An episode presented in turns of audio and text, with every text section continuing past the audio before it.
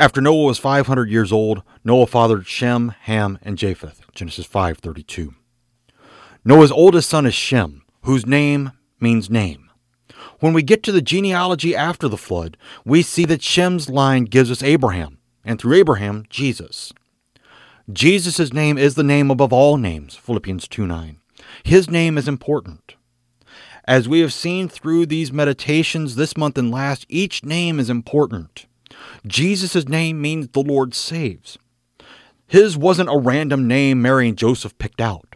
It was given to them by the angel Gabriel as the name by which salvation comes. Matthew 21 21. Shem shows us that our salvation comes in the name of Jesus. For there is no other name under heaven given among men by which we must be saved. Acts 4:12. Amen.